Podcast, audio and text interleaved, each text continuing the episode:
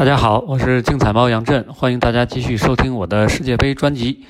那么昨天呢，是终于比赛不再平淡了，阿根廷是以一个零比三让人比较感到意外的比分输给了克罗地亚。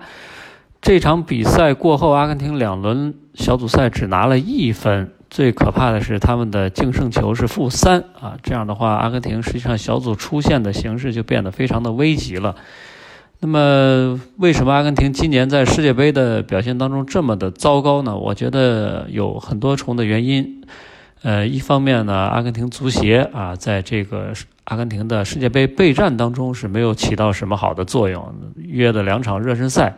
一场打海地，一场打以色列啊，以色列还被取消了。阿根廷没有这么好的机会去磨合和锻炼阵容。第二个呢，就是临时的这种伤病啊，这个运气成分也是蛮重要的。比如说，主力的门将罗梅罗是突然受伤啊，回了阿根廷。那么，昨天卡巴列罗他的表现大家也都看到了，这就是主力门将和替补门将在关键时刻这个起到的作用还是非常的有差别。卡巴列罗这个赛季在英超也没有打主力，所以让他去打世界杯，这个难度还是有的。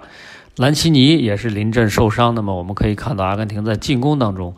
呃，出现了一些非常平庸的球员，他们在关键球的处理上面也是非常的糟糕，这也是阿根廷在某一个阶段呢得势不得分的原因。当然了，总体来说，我觉得这届阿根廷国家队确实实力还是比较偏差的啊。马斯切拉诺现在在中超踢球，然后昨天首发的恩佐佩雷斯呢？在巴伦西亚溜达了一圈，然后又回到了阿根廷国内。这都是属于不在欧洲的主流赛事踢球的球员，包括两个边后卫，一个从阿贾克斯来，一个是从本菲卡过来。那么像这样的球员，你指望他们能够走多远呢？我们可以看克罗地亚的三线几乎全都是欧洲的豪门主力啊。面对这样的一个对手，我相信阿根廷输球也是情理之中的事情。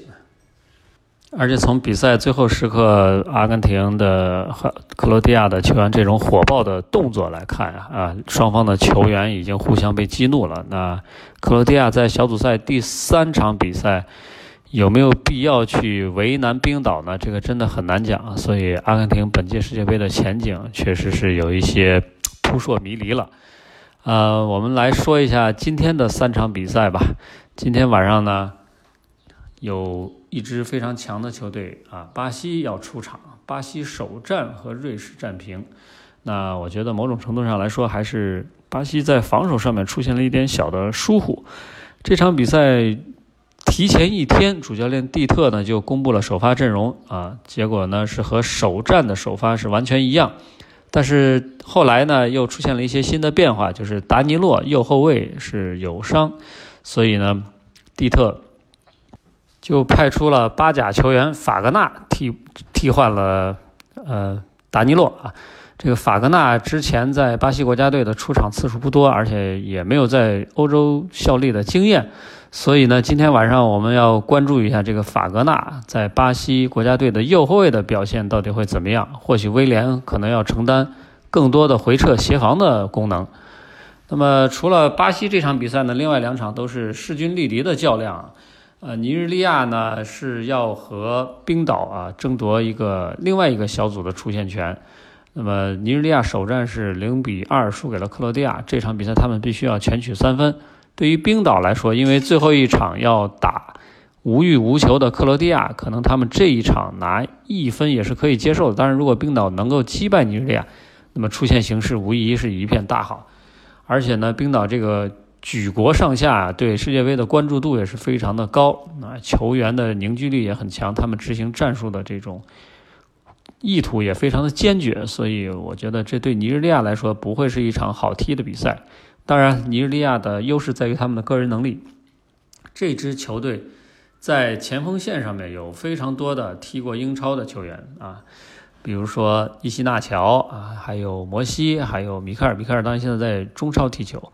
这些球员呢，还有伊沃比，对吧？这些球员都是能够随时改变战局的球员，所以这又将是考验冰岛防守的一场比赛。那么塞尔维亚，塞尔维亚他们首战是击败了哥斯达黎加，靠的是左后卫克拉罗夫的一脚超级任意球；而瑞士呢，首战逼平了巴西。瑞士世界排名第六位，这个球队的发挥是相当的稳定，无论是世预赛还是世界杯之前的热身赛，都极少输球。那这对塞尔维亚来说也是一场硬碰硬的较量。呃，两支球队的球员身体素质都非常好，而且脚下技术也不错。呃，相类似的是，这两支球队的进攻线稍微都差一些。塞尔维亚的中场非常的强大，曼联的马蒂奇。水晶宫的米利耶沃维奇，两名球员在英超都是非常核心的球员，嗯，然后还有来自拉齐奥的米林科维奇，这这是球队进攻线上面的一位非常重要的棋子。呃，塞尔维亚这支球队呢，我觉得这场比赛他们还是会像首场比赛一样啊，专注自己的防守，通过强大的中场控制力，把比赛主动权掌握在自己手上。那么进攻方面呢，塞尔维亚可能也还是会继续通过定位球来啊，克拉罗夫的定位球的主罚